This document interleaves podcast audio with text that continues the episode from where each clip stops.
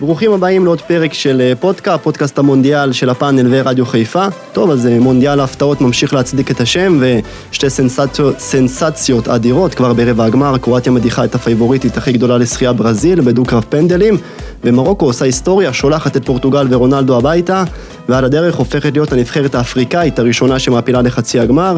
מסי וארגנטינה ממשיכים בחלום אחרי דו-קרב פנדלים ומשחק חם מאוד נגד ההולנדים, גם הם מעפילים לחצי הגמר, ואלופת העולם צרפת עדיין יכולה לעשות את מה שעשתה ברזיל הגדולה עם פלה לפני שישים שנה, וזה, וזה לזכות פעמיים ברציפות במונדיאל, אחרי ניצחון מותח על אנגליה. ונצרף עכשיו, נגיד שלום ושבוע טוב, אהלן אריק בנאדו, אהלן גילי ורמוט, מה נשמע? בוקר טוב, שבוע טוב, שבוע בוקר, נהדר. בוקר טוב, שבוע טוב, רק נציין, נחמני בחופש, נופש לו ברומא, ואיך אומרים, אתם יודעים, כמו בכדורגל, אם יש מגיע, אז לנחמני מגיע ככה לנוח. אז לגמרי, אשתו איתי לבטו, הייתה חייבת חופש. אה, חשוב, חשוב. אז בואו נתחיל, היה סופש מטורף, רגע, אתם התאוששתם מהשישי שבת האלה של הכדורגל, של המונדיאל, של ההפתעות? היה באמת משחקים מדהימים ומפתיעים ודרמטיים, ככה שהמונדיאל נראה לי מספק את מה שכולם מצפים. היו גם פה ושם, אתה יודע, דרמות של רונלדו ומסי, ויש לנו הרבה מה לדבר, בוא נגיד, בתוכנית היום. כן, אז אריק, תראה, תשמע, כולנו בקידוש היינו מרותקים לדו-קרב פנדלים של קרואטיה וברזיל. אתה בפרק הקודם לא הספדת לגמרי את קרואטיה, ובאמת רואים שבמשחק נתון הם יכולים לנצח כל נבחרת. כן, ברזיל התקשו במשחק הזה מול ההגנה של קרואטיה, ולמרות שהם ניסו, והם היו יותר דומיננטיים ויותר זה, אבל משהו שם היה תקוע ולא הצליח לפרוץ, עד שנעימר עשה את זה, ודווקא אחרי שהם כבשו את השער, הם קצת נכנסו לאיזה נינוחות מסוימת שגרמה להם בסופו, בסופו של דבר לספוג את האחד אחד, ואז בפנדלינג כבר זה היה סיפור של השוער של, של קרואטיה, שבאמת עשה תצוגה מדהימה. אבל ברזיל לא הייתה במשחק הזה מספיק מפוקסת וממוקדת, כי אני חושב שאם היא הייתה, אז גם ה-אחד אפס היא יכלה לשמור, ואולי גם להגדיל את התוצאה, אבל כמו שאמרנו, ברמות האלו, נבחרת עם ניסיון כמו קרואטיה, עם שחקנים כל כך ותיקים, כל כך מנוסים, כל כך גם טובים, אז הם יכולים לתת פייק את כל קבוצה ביום נתון, גם במשחק הגנתי מאוד טוב, וגם לדעת מתישהו, גם לדעת להקוץ באיזה שער, ואני מבחינתי חבל, כי רציתי מאוד לראות את ברזיל ממשיכה, כי אני חושב שהיא נבחרת פנטסטית, אבל המשחק הזה, זה לא עבד לה. כן, קרואטיה, אני חושב, קלקלה לכל העולם מפגש בחצי הגמר בין ארגנטינה לברזיל, אבל גילי, אני רוצה לשאול אותך, באמת אנחנו רואים שבמשחק ביום שישי, פעם ראשונה שבאמת ברזיל מתקשים, שלישיית הקישור, אתה יודע, של קרואטיה בהובלתו של מודריץ', הם צופפו מאוד, וברזיל לא הצליחה לפצח. כן, קרואטיה מאוד, כמו שאריק אמר, חזקים, מנוסים, טקטים, אופי בלתי נגמר, ו...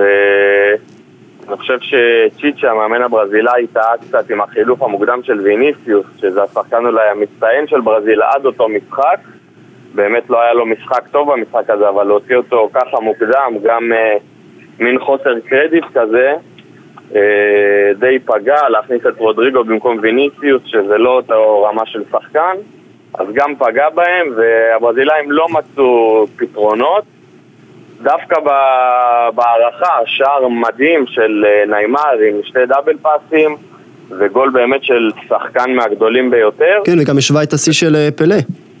השווה את השיא של פלא, באמת, אני לא חושב, כאילו, בעיניי הוא ברשימה של הגדולים ביותר בברזיל, של הגדולים ביותר, אבל בסוף, אתה יודע, זוכרים את, ה, את הדברים היבשים, זכה או לא זכה, הוביל את הנבחרת או לא הוביל, ו... וגם היה את הציפייה, אתה יודע, אם מסתכלים על ארגנטינה ש, ששם בדו-קרב פנדלים, מסי לקח את הפנדל הראשון שהוא כביכול הפנדל החשוב ביותר, ניימר רצה לקחת את הפנדל החמישי של ברזיל כדי, לקח, כדי לתת את הפנדל המכריע שייתן לברזיל את הניצחון, שזה גם מעיד משהו על האופי שלו, ו, ובאמת בפנדלים כבר זה, זה עניין של מזל, וליבקוביץ' הקרואטי שוב פעם הוכיח איזה שוער פנדלים הוא. אני חושב מאז, מאז קאלה לא ראינו שוער קרואטי בכזו יכולת. כן, קאלה להשוות את קאלה אליו, כן. קאלה עכשיו נהיה מר עולם, נראה לי, לא יודע מה הוא עושה. כן, הוא מתעמל. אני רוצה, אבל באמת, דיברנו על ניימר, לא ראינו אותו יותר מדי, נכון, הביא גול מרשים, אבל לא ראינו יותר מדי חוץ מנפילות, אבל לא היה לברזיל את המנהיג, כמו שמסי בארגנטינה, יש להם אוסף של שחקנים מאוד מוכשרים, כוכבים, אבל לא היה את המנהיג, אתה יודע, ברגעים קשים שיסחוב אותם על הגב. נעימה זה לא הטיפוס של המנהיג, הוא, אתה יודע, הוא גם יכול להצבן אותך, והוא לא זה, הוא כוכב כדורגל שהוא בכושר באמת, הוא עושה דברים, גם הגול שהוא, הוא לא היה טוב במשחק הזה, אבל בגול, המהלך שהוא עשה זה פשוט מהלך יוצא מגדר הרגיל, באמת, הוא עושה דברים ביצירתיות יוצאת דופן, אבל הוא, אתה יודע, בלישה, והוא פציע, והוא לא תמיד זה, ואנחנו רואים איך מסי, להבדיל יפה הבדלות במשחקים, השניים, שלושה האחרונים, לא הראשון, פתאום עשה איזה קפיצת מדרגה, גם במנהיגות, יצא מעצמו, פתאום מוציא אמוציות, מוציא עצבים, מוציא קצת את, ה... את הילד הארץ שבתוכו, שזה טוב, אני אהבתי לראות את זה, כי אתה לא רוצה לראות אותו כזה כמו רובוט כבוי ועושה את הפעולות האלה, כמו שאמרנו, זה מוסיף המון גם לאנרגיה של הקהל וגם לאנרגיה של השחקנים, ונאמר, הוא לא שם, הוא בא לעשות תרגילים, בא לעשות פרובוקציות, בא לעצבן את היריב, בא להיות מרוכז בעצמו, אף פעם לא היה לו את זה יותר מדי, אבל אין ספק שהוא כוכב כדורגל, ופה היה משהו היחסה, כמו שאתה אומר, במנהיגות, קצת עוד איזה משהו, עוד איזה אקס פקטור כזה, להביא איזה ניסיון, להביא עוד איזה ריצה להגנה, להביא עוד איזה משהו, שישמור את התוצאה לטובת ברזיל, ולא לא להחזיר את קרואטיה למשחק. גידי, אני רוצה רגע להתעכב על הקרואטים, אתם יודעים, הרבה מדברים על הדחה של ברזיל, אבל הקרואטים הביאו פה הישג ענק, עדיין סגנית אלופת העולם, לא לשכוח, גם ארבעה שחקנים שפתחו ביום שישי, גם בגמר ב-אלפיים ושמונה עשרה, כולם מאוחדים, כמו יחידה מובחרת, כולם מתחת לאלונקה, אפשר להגיד, עד כמה רחוק באמת הם יכולים להגיע? הכל עוד פתוח, אתה יודע, נגד ארגנטינה, חצי גמר פתוח לגמרי, יכול גם להיות לנו גמר טק למונדיאל של אלפיים ושמונה עשרה, של צרפת קרואטיה, זה לא תהיה כזאת. או שחזור גם של אלפיים ושמונה עשרה, או מרוקו קרואטיה גם אפשר להיות, הפתעה גדולה. הכל יכול להיות, אבל כן, זה בהחלט אופציה לשחזר את הגמר שהיה. תמיד הנטייה במשחקים האלה היא כאילו לשים את קרואטיה כאנדרדוג, אבל הם מראים כל פעם מחדש, באמת הם... אז כן, הכל הפוך במונדיאל הזה, אבל אני רוצה עכשיו... היא לא שם גדול כמו ארגנטינה, ברזיל, צרפת, אבל היא כבר לא אנדרדוג, היא מגיעה לשלבים המאוחרים, אתה יודע, אנחנו כאילו כולם מדברים עליה כאנדרדוג, בסוף היא מגיעה, והיא מגיעה לשלבים של החצי גמר כאילו בקלות בסוף כל טורניר, אז קרואטיה באמת נבחרת חזקה ברמה עולמית, צריך להתייחס אליה ככה. למרות שהיא לא כאילו מבריקה כמו הנבחרות האחרות, ואין לה אולי את כל הכישרון המתפוצץ שיש ל...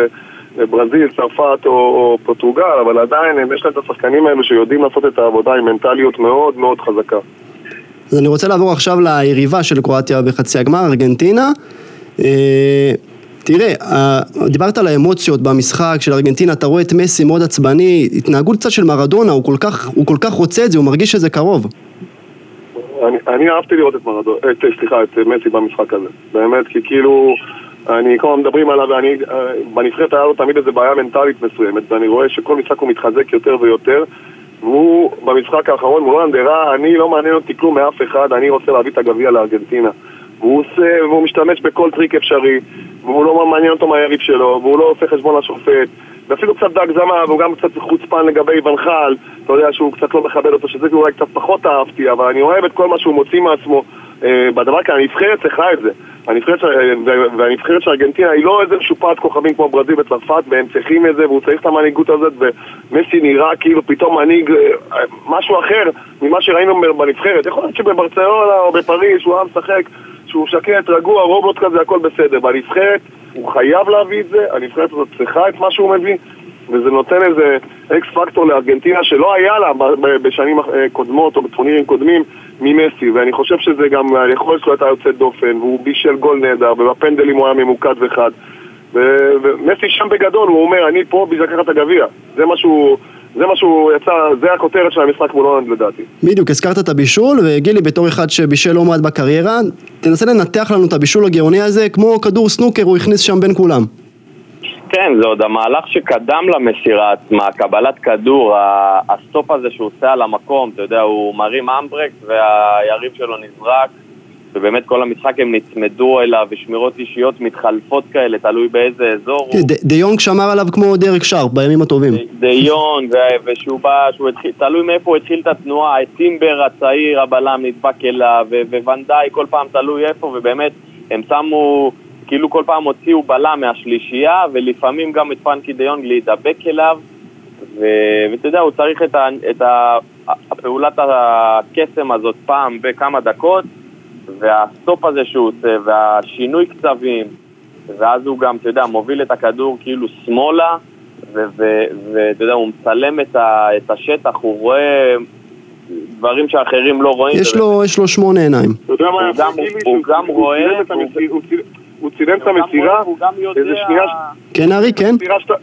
הוא צילם את המסירה שתי שניות לפני, שתיים, שלוש שניות לפני, הוא מצר על עיוור כאילו. כאילו הוא ידע שהוא יהיה שם, הוא ידע איפה למצוא אותו שם, הוא כאילו התחיל את המהלך והוא כדרר לאמצע, וכאילו הוא לא מסתכל, אתה רואה שהוא לא מסתכל, אבל הוא יודע ש... הוא יודע לאיפה הוא צריך למצוא, הוא צילם את התמונה כבר שלוש שניות לפני. כן, הוא סורק את השטח, וגם הבלם שיצא איתו, לדעתי אקה, שהיה בלם צד שמאל של הולנד, והלך איתו, בדיוק לשם נכנס הכובש, בדיוק לחור הזה שנוצר, ומסי באמת גם הוא מצלם וגם הוא יודע לשים את הכדור בדיוק בנקודה, ובדיוק לתנועה של השחקן שמגיע, לשים לו את זה על המסלול שרק יאסוף את הכדור, באמת זה בישול שרק הוא יכול לעשות.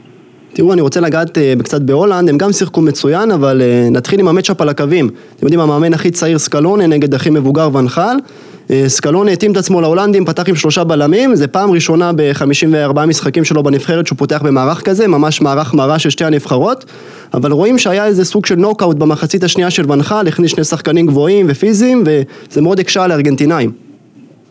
אני לא יודע אם נוקאוט, אבל ון חל הגיב למשחק, אני חושב שסקלונה עשה מהלך טוב, כי אני חושב שהולנד ניצחו את המשחקים כאן דרך האגפים, בסופו של דבר, עם בלין שהיה נכנס, שיש לך קו ארבע מול קו חמש, יש יתרונות לפעמים בקורסים מהצדדים שהמגנים נכנסים לתוך הרחבה, כי הם באים בצורה מפתיעה ואז הם עושים בעיה, והוא היה חייב שיהיה מאץ' אחד על אחד על זה, אז הוא עשה, הוא שינה את המערך ואני חושב בתבונה, וגם זה הסתדר לו. פשוט בסוף, אתה יודע, בן חל עשה שינוי, הכניס את כל הכלים, ארגנטינה טיפה נלחצה מעצמה נראה לי, כאילו שהיא הולכת לנצח וקצת לא הייתה מרוכזת. במיוחד אחרי שירתה את ברזיל הולכת הביתה. והכדורים הארוכים האלה נכנסו אחד, התרגיל המושלם שהם עשו, אתה יודע, זה משהו ש... שארגנטינה לא הייתה עירנית אליו, ולא הייתה מוכנה אליו, והקימה שם עוד שחקן אולי ארגנטינאי, וגם השחקן שהיה שם, אם הוא היה קצת יותר מוכן, ועומד יותר קרוב, אז הוא היה גם עונה את הגול הזה, פשוט, פשוט גם השחקן שעמד על השחקן שקבש, הוא, הוא פשוט לא היה עירני מספיק, והגול שוויון היה פשוט מהלך גאוני של תרגיל שהשתלם בצורה יוצאת מן הכלל. כן. וזהו, זהו. אולי אחד התרגילים הכי גדולים, אפשר להגיד, במצבים נייחים בכל המונדיאלים. גילי, מילאל מרטינז השוער, תראה, במידה והמשחק נגד קרואטיה יגיע לפנדלים, נקבל שני שוערים אדירים. כן, שני שוערים אדירים, ו...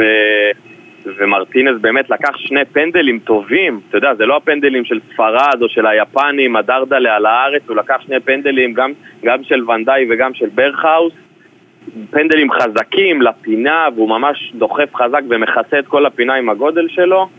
אז באמת שני, שני שוערים אדירים. בקשר ל, אתה יודע, להולנדים, תראה כמה ון חל שינה שם את הכדורגל, לא הולנד של הטוטל פוטבול, של ההחזקת כדור, של הפוזשן, שחקים שלושה בלמים, נותנים ליריבה לשלוט במשחק, אפילו נגד ארצות הברית, חוזרים אחורה, מנסים לעשות מתפרצות, וגם שהוא כבר מגיב, ומגיב כביכול טוב, כי, כי באמת הם חזרו למשחק, הוא מגיב עם שתי, שתי אנטנות למעלה, שני חלוצים, ורחוס ו, ולוק דיון, ומשחקים רק בכדורים ארוכים בגובה כמו האנגלים של פעם, אז גם שהוא הגיב ומשנה, זה עדיין לא בכדורגל ההולנדי, אני חושב שגם ראו את זה ב... בעניין בהולנד, לא באו כמעט הולנדים לקטר, וגם הבנתי הרייטינג בהולנד לא בסדר, זאת אומרת, ון חל עם כל ההצלחה והתוצאות הטובות, הרחיק את ההולנדים שם מהצמיחה בנבחרת, ועכשיו הוא מסיים, אני מקווה שהמאמן החדש שם יחזיר את הכדור. רונלד קומן מחליף אותו. אנחנו אוהבים לראות. אני אומר, קומן מחליף את ון חל, וכן, אנחנו רואים בכללית, במגמה במונדיאל הזה, את הקהל האירופאי שלא מגיע, רק אלף הולנדים אתמול, אבל אני רוצה עכשיו באמת לגעת בהפתעה הכי גדולה של המונדיאל הזה, כולם סימנו אותה כסוס השחור בהתחלה, והיא מצדיקה. שמע, אריק, זו פעם ראשונה בהיסטוריה שדברים על מרוקו כמובן, שנבחרת אפריקאית עוברת את שלב רבע הגמר. איך, איך אתה מסביר את הקסם הזה של המרוקאים? מה המעשות שלהם? אני הפתעתי מאוד במשחק עם פורטוגל, פתאום ראיתי חוליות שלא ראיתי נראה לי לפני, דיברנו רק הגנה, רק הגנה, אבל הם שחקנים טובים, והם יודעים איך הם באו לטורניר הזה, הם באו לעשות הגנה ולחפש משחק מעבר חד, ויש להם את השחקנים המושלמים לזה, ראיתי עיתונאי מספר שמונה של מרוקו, פשוט כוכב כדורגל, יש להם שחקנים, זייש, פתאום כולם שם נותנים מאתיים אחוז מבחינה הגנתית, ומצד שני שהם יוצאים מהתקפה הם יוצאים, ויש להם יכולת אישית, ויש להם דריבל, והם מסוכנים. מאוד הופתעתי מהם אתמול, אני חושב שהם נבחרת מיוחדת, קשה מאוד, והם בחצי, הם, הם באמת יכולים לעשות צעות לכל נבחרת. הם מאוד מאוד חזקים, יש להם שחקנים, הם בטוחים בעצמם, אתה מרגיש שהם לא מתרגשים, לא משנה איזה ריבה, עומדת מולם. לפורטוגל היה מאוד מאוד קשה איתם אתמול, ו... וגם יש סיפור עצוב, אתה יודע, במשחק הזה מול פורטוגל. אני מאוד מאוד ליבי עם רונלדו, למרות שכל מה שאנחנו תמיד... אני גם מאלו שהוא בעד מסי יותר, ואוהב את מסי, אבל היה לי כואב אתמול לראות את רונלדו ככה מסיים את הקריירה שלו בנבחרת, כזה כל עונות חלושה כזה, בלי שהוא משמעותי, בלי שהוא משפיע, וגם אף, אז כאילו הכל כזה היה קצת דרמטי ועצוב מבחינתי. אתה יודע, רונלדו ירד ממרר בבכי, במרוקאית זה נקרא לגשדר, מה שהוא עשה אתמול. אבל שימו לב, גילי, אני רוצה לתת לך את הנתון הבא, דיברנו על המרוקאים, גם בשמינית הגמר נגד ספרד וגם אתמול נגד פורטוגל, הנתוני החזקת הכדור, רק עשרים ושבעה אחוז למרוקו ו-שבעים ושלושה אחוז לפורטוגל, המרוקאים באמת יודעים להתגונן. כן, אתה יודע, עם כל הרצון להחמיא להם, והסוס השחור וההפתעה, אני פחות מתחבר לכדורגל הזה. באמת, קבוצה שמחזיקה בדרך כלל שלושים עד שלושים וחמישה אחוז בכדור, מכערת את המשחק, אבל מנגד עומדת מדהים, ואתמול ההישג שלהם עוד, עוד גדול יותר, כי הם שיחקו בלי מזרעוי, המגן השמאלי, בלי הבלם אגר, הבלם שלהם, וסייס, הבלם המוביל מבשיטש, עלה על רגל אחת והוחלף דקה חמישים ושבע, ועדיין הם לא סופגים מנבחרת כמו פורטוגל. זאת אומרת, העמידה אדירה, הקרבה אדירה, אמרבת הקשר האחורי בטורניר סין, עם מצטייני הטורניר, אז מאוד מחויבים. כמובן השוער, יסין בונו, השוער של סביליה, גם בתצוגות אדירות, אז מגיע להם כל המחמאות. אני באופן אישי קשה לי לפרגן על כדורגל כזה, אני מקווה שבחצי הגמר זה ייגמר. תראה, זה מונדיאל ביתי וגם כל הקהל הערבים מאחוריהם, אתמול כמעט ארבעים אלף מרוקאים היו ביציע, אבל גיל, אני רוצה להתייחס, תתייחס אתה בתור שחקן, איך, איך אתה מסביר את ה... רונלדו מסיים קריירה אולי בצורה מאוד אה, טרגית, אפשר להגיד. כן. אני חושב שהדבר הטרגי זה הירידה שלו לספסל יותר מההדחה הזאת, השינוי מעמד הזה פתאום, אתה יודע, השחקן שבא כביכול, אם אפשר להקביל את זה למסי, שחקן שבא להוביל את פורטוגל לזכייה במונדיאל, ומסיים את הטורניר הזה כשחקן ספסל, אני חושב שזה הדבר הטרגי, וכמובן שהם עפו בסופו של דבר, ואם באמת כל הקריירה הוא היה משיק למסי, אני חושב שהטורניר הזה באמת מעצים את ההבדלים ביניהם, שמסי באמת במונדיאל אולי הכי טוב שלו, בגיל שלושים וחמש, במונדיאל הכי טוב שלו, שהוא הכי משפיע, לעומת רונלדו שאיבד את ההרכב, וה... ואם פורטוגל הייתה מצליחה, זה פורטוגל שסוחבת אותו, לעומת מסי שסוחבת ארגנטינה בעצמו. בדיוק. והבדלים ביניהם שהם גדולים, וכן, זה אף פעם לא, לא, לא, לא, לא כיף לראות שחקן ככה בוכה ומאוכזב, אבל זה השלמה של המצב שמונדיאל הוא כבר לא יזכה, סביר להניח שהוא לא יהיה במונדיאל הבא, ספק אם הוא יהיה ביורו הבא, והוא מעבר לסיוב, וזה דרכו של עולם, הוא מזדקן ואנחנו מזדקנים איתו. אריק, אני רוצה נקודה אחרונה, תראה, המאמן של פורטוגל אמר לפני המשחק לגבי רונלדו, כוכבים יש רק בשמיים וגם שם הם לא לבד. בתור מאמן, כמה קשה, אתה יודע, גם בסיטואציה כזאת של מונדיאל, לקבל, לקבל החלטה כזאת, להושיב את הכוכב הכי גדול בכל הזמנים של הנבחרת. אני מסכים איתך שזו החלטה לא פשוטה. מצד שני, אני חושב שבגלל שזה רונלדו, ומה שהוא עשה לנבחרת הזאת, ומה שהוא עשה בכלל לכדורגל העולמי, והמעמד שיש לו, היה צריך לקבל החלטה לפני הטורניר, אם אתה הולך עם רונלדו שהוא הכוכב המוביל שלך והוא השחקן שם, או שאתה אומר, אוקיי, מראש הוא לא בספסל, אני לא בונה עליו, כן בונה עליו. אני חושב שהמהלך לעשות את זה תוך כדי היה קצת חד מדי, קצת לא נעים מדי, קצת שלפי דעתי גם פגע בסופו של דבר בנבחרת הפורטוגלית, שאתה מתעסק אחרי משחק שאתה מנצח אה, בתצוגת כדורגל, אה, שש, לא זוכר כמה נגמר, שש אחת? בשמינית הגמר? בשמינית, כמה זה היה?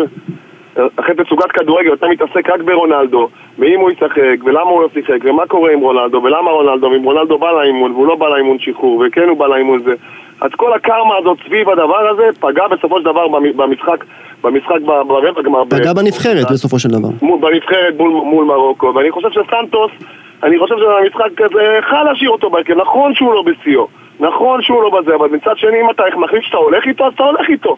ואם אתה לא הולך איתו, אז אתה מנפה אותו לפני המונדיאל, או שלא מזמין אותו, או שהמהלך שהוא עשה איתו, אני חושב שפגע בסופו גם בפורטוגל, גם ברונלדו, בכולם לפי דעתי, כי בצורה שעבר אנחנו רואים את מבחן התוצאה, פורטוגל לא המשיכה הלאה, ואנחנו לא יודעים בדיוק מה הסיבות נכון, אפשר להגיד מקצועית, אפשר להגיד קרמה, אפשר להגיד אנרגיות, אפשר להגיד מלא דברים, משהו בהתנהלות שם מראש לא היה נכון, זה שהוא קיבל החלטה אמיצה, נכון, החלטה אמיצה, ומצד שני, לעשות דבר, תחשוב שקורה דבר כזה עכשיו למסי בארגנטינה. זה לא יכול להיות דבר כזה. אני חושב שהגיע לו רספקט, רונלדו גם עשה הרבה דברים שהביאו אותו למצב הזה. איך שהוא התנהל במנצ'סטר, איך שהוא התנהל אפילו בנבחרת, אבל עדיין, עדיין, עדיין, אני חושב שיכל להגיע לו יותר קרדיט ממה שהוא קיבל, לפחות במונדיאל הזה. נכון, אני מסכים איתך, אבל נסיים רגע עם מרוקו ופורטוגל והדרמה שמה. תראה, וקיבלנו המשחק האחרון של רבעי הגמר, צרפת, עדיין בחיים יכולה לעשות back to back, והאנגלים כמו האנגלים בועטים בדלי, ארי קיין עושה ג'ון טרי, שולח את הפנדל לשמיים.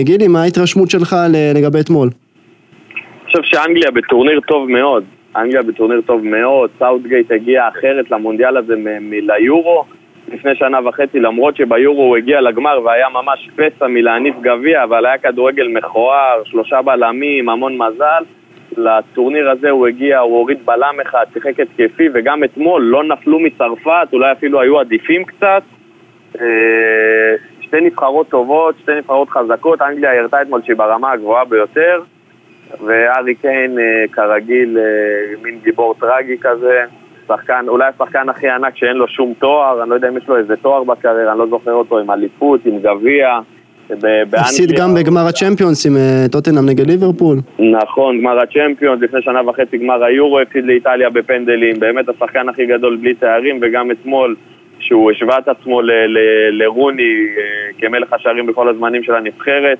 פספס את הפנדל הזה. חבל עבור האנגלים, כי באמת הם היו בטורניר טוב, וצרפת חזקים מאוד, שחקנים טובים, שחקנים טובים, לא מבריקים, אבל חזקים ואפקטיביים, והם בפה אתמול אולי במשחק הכי רגוע שלו, אבל יש שם שחקנים אחרים שעושים את העבודה. שוב, אריק, כמו, כמו שגילי אמר, באמת האנגלים עמדו באיכות מול הצרפתים, זה שחקנים מאוד איכותיים.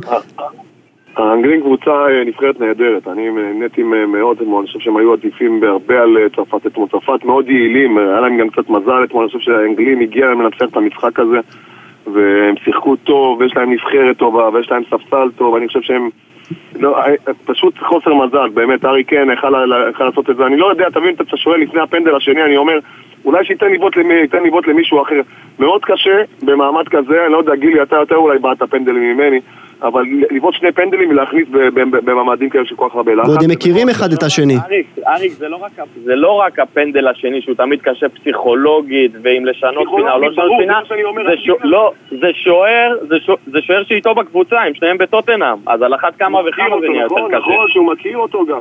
אז אתה אומר, הוא עשה פנדל ראשון מדהים, ודווקא לפנדל השני, אתה רואה, אם היה הולך אותו דבר, הסתכלתי, היה מצלמה עליו, כאילו בפנדל הראשון, הוא היה מאוד בזרון, רגוע, הוא הביט לשוער, תוך כדי שהוא רץ גם לבעוט, הוא הסתכל, ופה היה מקובץ, כל הגוף שלו היה מקופף, הראש היה בתוך הדשא, ולא יודע, אלוהים יודע איך הוא הביא את הכדור גם מעל המשקוף, זה מלא לחץ שכאילו הצטבר לו והוא הביא את הכדור, באמת במאני טיים אני מאוד מאוד התבאסתי בשבילו, אנגליה הגיעה אתמול לנצח את המשחק הזה, צרפת, אבל מה לעשות, יש משהו, משהו טוב שקורה שם, גם שהם פחות טובים הם מנצחים, יש להם את ג'ירו שלא נגמר, כאילו, שחק, לא משחק, בנו עליו, לא בנו עליו, הוא השחקן הכי מרכזי של צרפת, עושה ממצב החצי, עושה, עושה גול, בפה במשחק פחות, אבל יש להם את גיזמן, יש להם הרבה ניסיון, שחקנים באמת ברמה גבוהה, צרפת כנראה הולכת עד הסוף, עד לגמר, אנגליה חבל לי בשבילה, כי אני חושב שבאמת, כמו שגילי סאות'גייט עשה עבודה נהדרת, יש להם נבחרת נהדרת, והגיע להם יותר מ... יותר ממה שהם עשו בטורניר הזה. גילי, לקראת סיום, אריק באמת הזכיר פה את גריזמן, לדעתי הוא שחקן הטורניר עד עכשיו של צרפת, אתם יודעים, הסב קצת את העמדה שלו, במקום חלוץ מרכזי, יותר פליימייקר, באגפים, בכל מקום במגרש. כן, ממש, אתה רואה גם את המחויבות שלו, אתה רואה אותו בכל כל קרוס של היריבה, הוא בתוך ה-שש עשרה יורד להגן, עוזר במרחיק את הכדור, וגם עושה משחק, מרגיש חופשי, באמת רואים שהוא משוחרר בטורניר הזה, אחרי שאתה מגיע מסימאון ופתאום אתה מגיע לנבחרת ומקבל דרור לעשות מה שאתה אוהב, אז הוא באמת מראה את היכולות שלו. במונדיאל הקודם הם שיחקו עם שלישייה חזקה באמצע והוא היה חצי קו חצי אמצע כזה, עכשיו הם משחקים עם שני אחוריים והוא ממש כעשר, כפליימקר, ובאמת הוא הדבק, הוא המחבר בין כולם והוא נראה ממש ממש טוב. הוא המנהיג, אפשר להגיד, של צרפת בנבחרת הזאת. הוא המנהיג שקט כזה, אתה יודע, הוא כאילו פתאום קצת הלך קצת אחורה, אבל כאילו הוא בא קדימה, כאילו, איך אפשר להגיד את זה, כאילו, הוא פעם היה כאילו השחקן המרכזי שכולם עכשיו אומרים שטמבפה, ג'ירו, מלא שחקנים אחרים שכאילו מקבלים תשומת לב, והוא כאילו מנהיג את הנבחרת הזאת בשקט כזה, ועושה את הדברים הטובים, הדברים הקטנים שאנחנו אומרים שלפעמים מביאים ניצחונות, אם זה טקטיות, אם זה חוכמה, אם זה הפס הנכון בזמן הנכון, וכנראה גם בחדר הלבשה הוא מאוד מאוד דומיננטי, ככה שבאמת גיזמן עושה טורניר באמת יוצא מן הכלל מבחינתו. זו הגדולה לדעתי, גם שאתה כבר לא הכוכב הכי גדול, טיפה להוריד מהאגו ולעשות קצת את העבודה השחורה. כן, לגמרי, לגמרי, לגמרי, והוא עושה את זה, והוא עושה את זה טוב. אז טוב, הגענו עד לפה.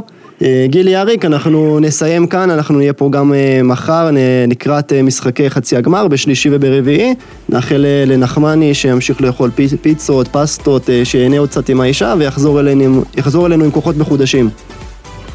תודה רבה, ביי ביי. שבוע טוב, ביי ביי.